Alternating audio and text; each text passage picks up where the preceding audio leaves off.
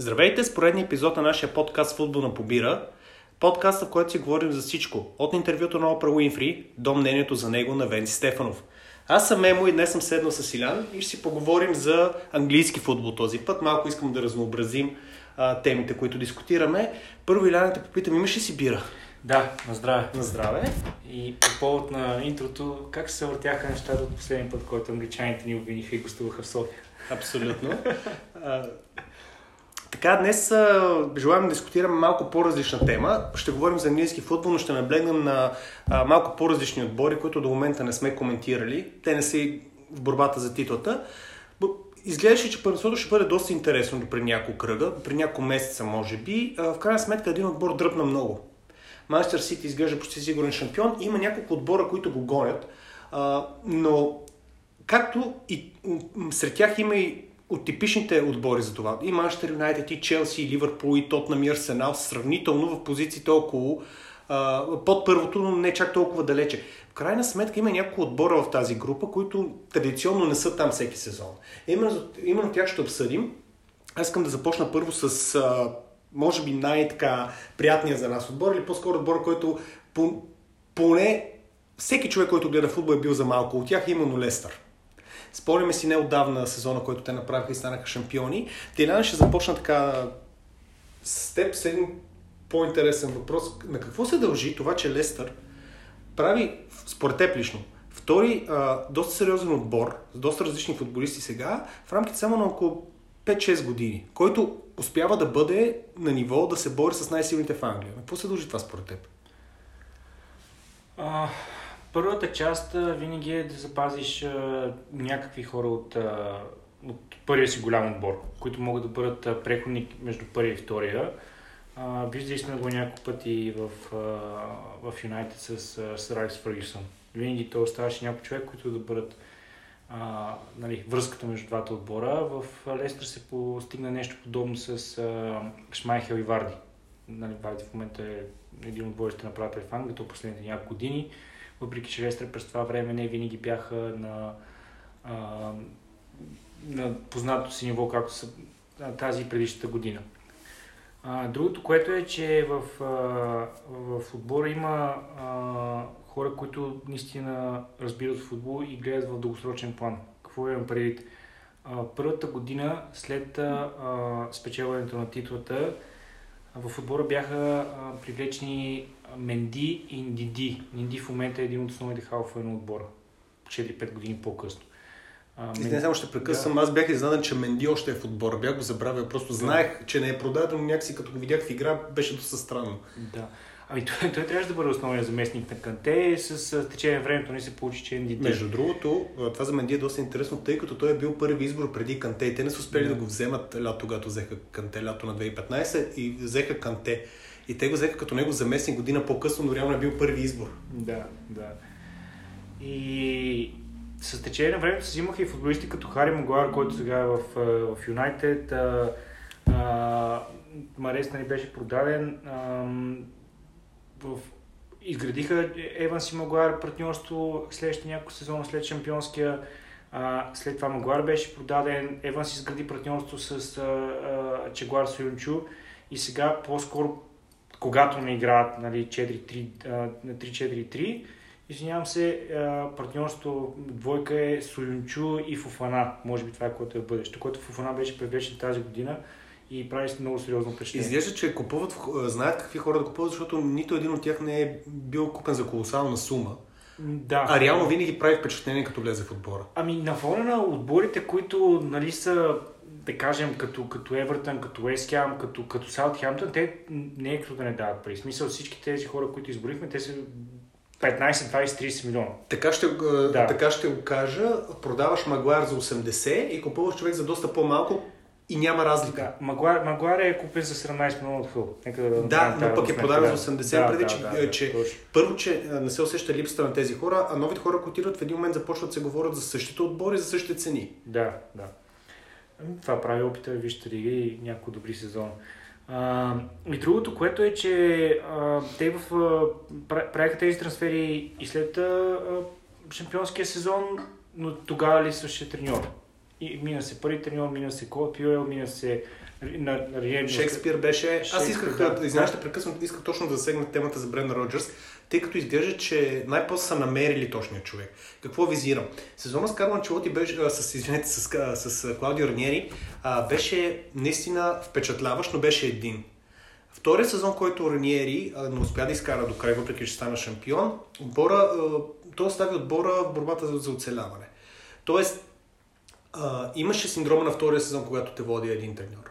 А, Брендан Роджерс, а, аз не предполагам, ще завърши този сезон, това ще бъде неговия втори пълен сезон в Лестър. Ако видим представянето на отбора под негово ръководство, миналия сезон отборът изпусна четвъртата позиция. В последния кръг този сезон изглежда по всичко, че ще бъде борбата до края за четворката. Какво значи това? Брендан Роджерс ли е точният човек или по-скоро Лестър ли е точният отбор за този човек, за да може да го оценим този път? Защото мисля, че миналия път, когато беше в Ливърпул, остана така с доста противоречие, че един Суарес ще да му спечели титлата, той не е работил толкова добре. Имайки причина, успя да го замести. Та, какво ти е мнението за Брендан Роджерс като цяло? Мисля, че това е а, точният отбор за Брендан Роджерс. Е, и, и Лестър нали, е точният отбор за него. А, какво имам пред? Миналата година те вървяха а, трети, четвърти почти целия сезон. Последният е, а, прямо прямо след, след подновяване след пандемията, те изпуснаха крайно много точки. Да. И се стана така, че паднаха и дори кра... в решаващия матч, паднаха срещу Man United в къщи. Което в голям отбор, дай да, мисъл, който е да кажем в някакъв период на развитие и да не е, не е завършил топ 4, ще се приеме като голям крах. Но може и да не го вълнат веднага. Да кажем това, ако случи а, тази година с Тотнем, образно казвам, че представяме, че Тотнем в тази позиция, ако Тотнем претърпи такъв крах, Морил най-вероятно няма да бъде уволнен, но върху него ще има едно уникално напрежение на следващия сезон. Което ще се пренесе следващия сезон. Да, и той в момента, в който той не почне, почне добре, той най-вероятно до зимата би бил уволнен. А, в Лестър няма такова напрежение. Не, че отборът няма амбиции да играе Европа и да стигне шампионска лига и така нататък, но просто няма това напрежение задължителното класиране там, защото бюджета не се прави на базата на задължително класиране шампионска лига. Та, с малко повече спокойствие, с малко повече време, както се видя и в Селтик, нали, там естествено титлата беше а, абсолютно задължителна всяка година. Тя беше постигната и в липсата на конкуренция, естествено. Виждаме, че сега не е така точно. да, да. Сега след него отръгване, но успя да разкрие потенциала и искам да обърна внимание на друго нещо. А, стилът на Лестър по време на шампионския сезон беше изпъстрен с много висока преса, гоне на противника и а, така реактивен стил на игра. Какво имам пред? Отнемане на топката и организирането на бързи контратаки след отнемането на топката. В момента отборът играе така само срещу големите. През другите матчове отборът успява да задържа топката и да изгражда постепенно своите атаки. Да, и бих казал пък, че имат и доста по-добри атакуващи халфове от този сезон, колкото и странно да звучи. Да, да. А, тогава изповядваха едно 4-4-2, което с Райкс Фъргюсън, винаги съм го съпоставил с, с Райкс Фъргюсън сезон 2007 и 2008, когато Да. имаше Тевес и Руни напред, двама бързи нападатели, защото тогава реално Лестър играеше с а, Варди Оказаки. И играха доста подобен стил. А, Дани аз, Дринквотър може би беше карик. Играеше ценно е Сколс в най-добрите години. Конкретно този сезон със сигурност може да кажем. Всички суперлативи за играчи на Лестър през този сезон са абсолютно заслужени, тъй като те бяха тогава най-силен отбор в Висшата лига и никой не очакваше. Коефициента беше 5001 Да. а, към едно съответно. Нали? А, така, аз искам тук нещо само да отбележа за Лестър, не го споменахме. Тоест ние говорихме за разцелната им политика, но аз искам да блегна на хората, които взимат от континентални, континенталните им трансфери. Тоест визирам хората от други първенства, които купуват а, близки до английското сравнително. Какво имам предвид? Давам двама примера за, за хора, които са ми направили страхотно впечатление по начина по който ги взеха. Единият е Тилеманс а, другия Кастан. Те са сравнително по-нови трансфери и двамата. А Тилеманс беше човек, за който цяла Европа започна да говори, когато беше млад талан на Фандерлехт. Поредния млад белгийски играч, който цяла Европа говори за него. В един момент той отиде в Монако. Искам само да вметна нещо. А, тогава, когато цяла Европа говореше за него и се говореше за, за големи и така нататък, той последствие отиде в Монако, което тогава бяха яздаха една голяма вълна покрай Мбапе и така нататък.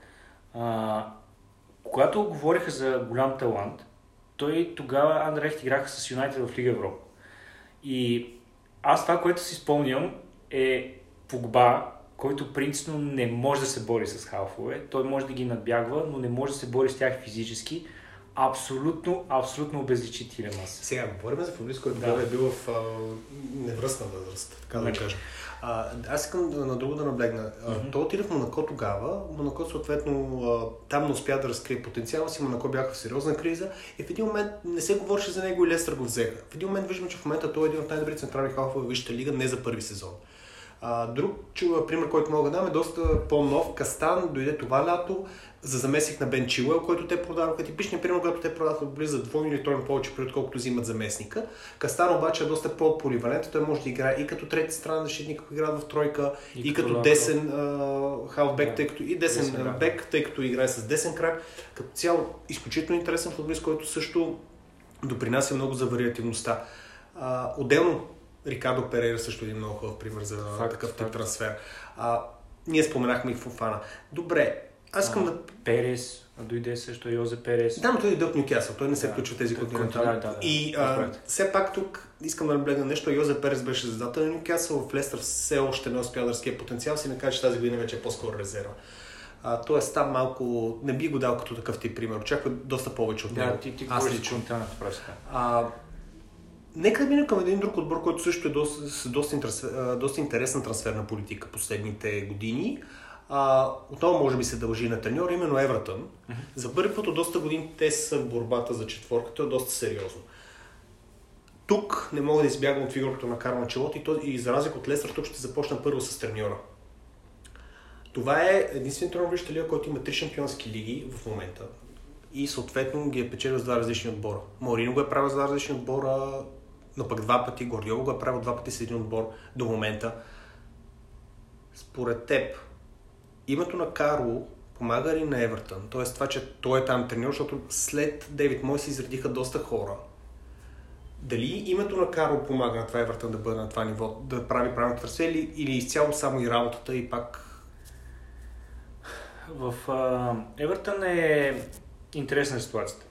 Какво имам пред под интересна? Преди няколко години имаше смяна на собствеността и там започнаха да взимат много хора. А, Мойс и няколко години след Мойс ситуацията беше такава, че отборът нямаше пари. Изведнъж парите дойдоха и започнаха да се правят и трансфери без идея. Просто да. много добри играчи, но тези добри играчи винаги идеята е, че трябва те да играят по някакъв начин. Трябва да бъде изграден стил. И сега дойде а, Карло и, и той успя да изгради този стил. Не, не мисля, че искам да се правя, не мисля, че изгради стил. Те все още за мен нямат ясно изграден стил, но заради тактическата си грамотност, това да може да ги накара да играят по различни начини, за да печелят в мисля, че на това се дължи и да избират точните играчи за конкретен матч. Да, аз може би не зададох правилно въпроса, но може би трябва малко да обясна какво имам предвид. Преди Карло Анчелоти, Евертън изглеждаше отбор с, с невероятен потенциал, който не показваше нищо на терена. Но, треньора, треньора. Продължителен брой мачове. Сега при него за първи път някакси представянето на отбор отговаря на класа на футболистите. За първи път от доста години. А, точно за това попитах а, този въпрос. Първо ще дам един пример. А, той, а, този сезон според мен лично имаше идея да играе с една тройка в центъра, която беше Алан Докоре и Хамас. Той започна с тях а, и тримата нови играчи. Започна с тях в един момент започнаха контузии.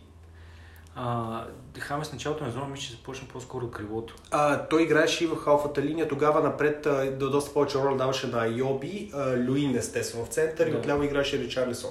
А, както и да е, спомням си, просто да. първият матч с Тотнам. А, а, според мен лично заради контузите, които започнаха да се случват в отбора, а, място намери Сигурдсон, който също е страхотен футболист, но като цяло идеята на Карло за развитие на сезона може би се промени. И се промени по-скоро за контузите на Алан. Да, сигурно като е на Алан. Все пак знаем, че Карло Чалати познава Алан много добре. Един от най-използваните му да. футболисти, докато беше треньор на Наполи. В един момент той най-после успя да си го вземе, така да го кажем, защото видимо беше, че а, много добре работеха заедно. А, да, може би и тук идва нали, разковничето. Аз дам един пример. Един Хамес, който от дълги години в Реал Мадрид не приличаше на себе си, идвайки в Евертън един отбор, който в който той може да бъде звездата, изведнъж почва отново да показва най-добрите си дни в едно просто, което според мен е доста по-трудно за него английското просто винаги е по-трудно за латиноамериканските футболисти и южноамериканските футболисти, пък и неговия конкретен стил той не е от най, как да кажа, тичащите играчи, поне mm-hmm. това е моето впечатление за него.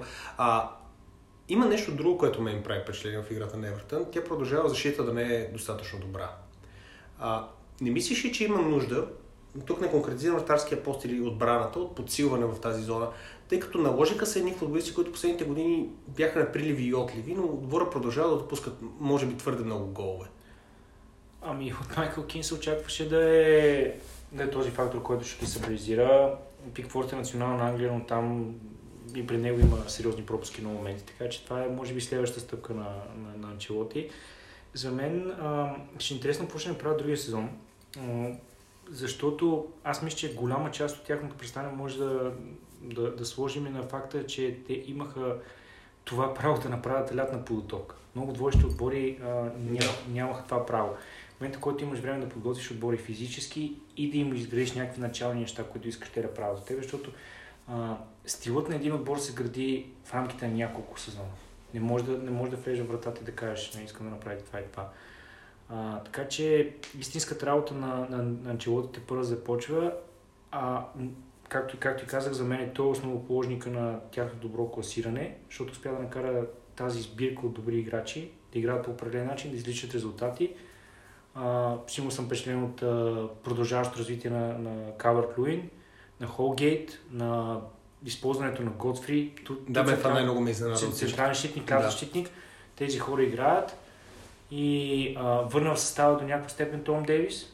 Да, и то доста добре. Да. Може би заради контузията на Аван, но в крайна сметка и Том Дейвис да. се справя. Защото а, след а, влизането на Том Дейвис, което беше преди няколко години, последните една-две години... Той стана сквад плеера, се очакваше да. да бъде следващата голяма звезда на Евертън. Да, така че ще видим как ще, какви трансфери ще направят. Така че... Според мен трябва да наблегнем на защитата. Да, защитата и... да, това е. Защитата те хора напред има достатъчно, че да нямат нужда от повече. Абсолютно. И, Тук и въобще не споменаме хора като Бернар, примерно, които също внасят доста острота напред. А аз искам да обсъдим още един отбор. Той може би за наша най-голяма изненада е в тази група. Очаквахме доста по-малко от Уест Хем тази година. Да бъдем честни, отбор, който се е спасил с изключителни трудности предния сезон, който не се подсили почти през лятото. Следващия сезон очакваш да изпадне. Обаче тук се че нещо коренно различно. Уест Хем реално върви с по-добро темпо от Ливърпул, Тотнем и Арсенал. Почти също темпо като Челси. На какво се дължи това? А, отново искам да го, да го причисля към графата лятна подоток.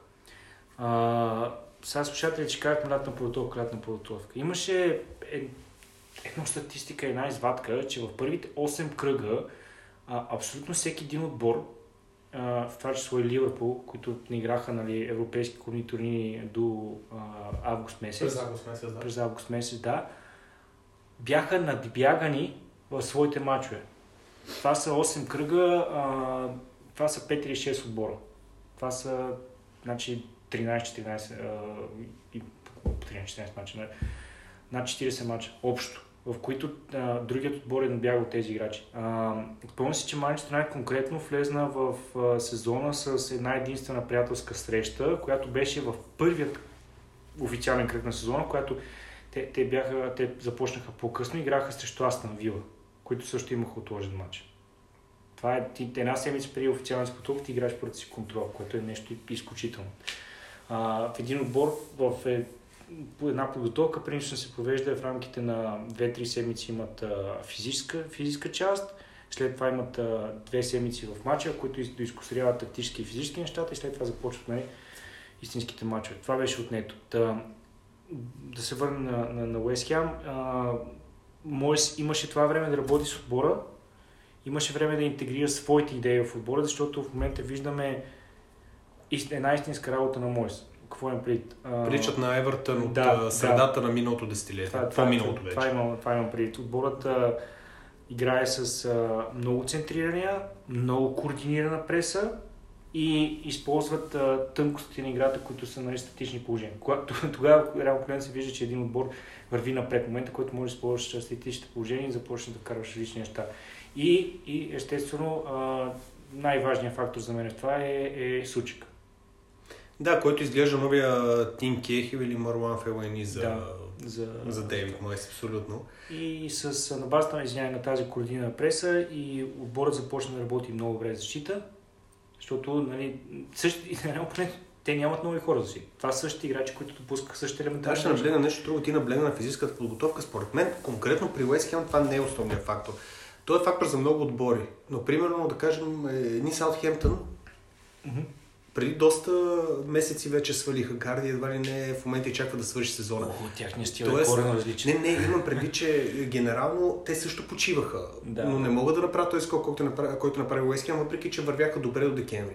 Според мен лично тук основното при Уест е, а, си, в началото на сезона те имаха, ма, имаше доста говорения, включително и капитана Марк Нобъл се изказа за трансферната политика на отбора. Седмицата преди началото на сезона те продадоха Грейди Диангана, който беше един от младите таланти в отбора, който очакваха този сезон да навлезе. Продадоха го на Уест Бромич, отбор, който се считаше с техен конкурент за спасяване. А, тоест, имаше много напрежение от към това, че не се правят трансфери, а отбора има нужда от подсилване. Обаче какво се случи? Те взеха а, десния век Цолфъл.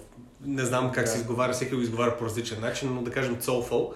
Съответно, а, взеха го за 5 милиона, от същия отбор, който взеха Сучек и в един момент виждаш как а, а, този отбор, а, базирайки се на тези двама играчи, които са единствените нови влези, заедно с Болен от миналата, Мгм. През цялата тази календарна година. И в един момент те тримата изглежда, че променят облика на отбора. Да. Тоест и Бенрама дойде от Бренфорд, Но той е е доста по- по-тихия от тях. Да. А в един момент виждаш, че се продава Алер, защото просто Антонио върши такава работа, че нямат нужда от нападател. Изглежда много странно, но от друга страна, според мен лично повече се дължи на това, че спечелиха няколко много изненадващи резултати. Оттам дойде настроението в отбор и някакси футболистите вярват на Мойс. Какво визирам? Първият кръг а, матча с Нью Касъл, който те паднаха 0 на 2 вкъщи. Ами, този матч, като го гледаш, Уест Хем бях кандидати за 20 класиран. Сега, ако, ви, ако сега и двата отбора играят един срещу друг, резултатът ще е поне толкова за Уест Хем най-вероятно, ако трябва да изиграят същия матч. Кръга на шегата сигурно пак ще падат. Сега, възможно е, но... Интересното е тук, че а, Мойс, когато, когато резултатите ни идваха, той а, имаше доста трудна програма в началото на сезона. Особено след загубата от Нюкасъл гледаше, че те няма да вземат победа пред 7-8 матча. Какво обаче се случи? Биха Лестър навън, биха Уорхемптън. Именно другото, което направиха, а, разиграха отбора с трима в защита, а, при което отбора спечели няколко резултата и в един момент се видя, че Мойс успя след това да върне схемата с 4 в отбрана, без това абсолютно да променя стила на игра. Другото нещо много важно, него го пропуснах от към новите попълнения, Крейг Долсън. Да. Вижда се, че който вземе Мойс, не ти прави впечатление като футболист. Гледал си го дълги години на някой от тях и в един момент той влезе в състава и носи разликата. Ето, Долсън в един, в един момент вече е основен футболист на този отбор. И никой не очакваш. Аз лично не знаех, че той е в състава до ноември. Видях го един път, че е резерва, той не влизаше в състава. И това прави впечатление. Та, искаме нещо друго, Да друго не тук да наблегнем. зимния трансфер на Лингард. Да, а Лингард пък вече... а, а, между другото, върши страхотна работа. Там Да. също контратакуващия стил му е любим, така че при мой е много а, така полезен. Искам да питам нещо конкретно за един ползов отбор. Какво мислиш за Деклан Райс? Мислиш ли, че Уест Хем може да го задържи? Тъй като той е човек, който изпъква в отбора от години. За другия сезон може би да. Какво имам пред? В момента сега отборът е а, язи вълната на успеха, така да го наречем, близко да класиране до големите отбори и нали, може да му се създаде а, фалшива нотка на бъдещ успех. В момента, в който не направят тези подобрения а, през лятото, в моята глава това са нов нападател, но още един човек в халф, още един човек в Алфа защото в момента третият избор е Марк Нобъл. А, може би един класен защитник а, и като цяло дълбочина на състава, за да може отборът до година да не сме изненадани, че е 5 или 6. В момента, който това не се направи, според мен до година като нещо да е последният, а, последния сезон на Райс. И друг, другият момент е пък е, който не бих изключил от трансфер още и тази година, е чисто финансово състояние на отбора. И моментът, който Абрамович реши, че харесва Райс и извади 100 милиона за него. Мисля, Да, той реално се свърза само с Челси на този етап, реално, така че няма да бъде изключено. Ако се загледаш по другите отбори в Англия конкретно, има ли къде друго да отиде, освен Челси?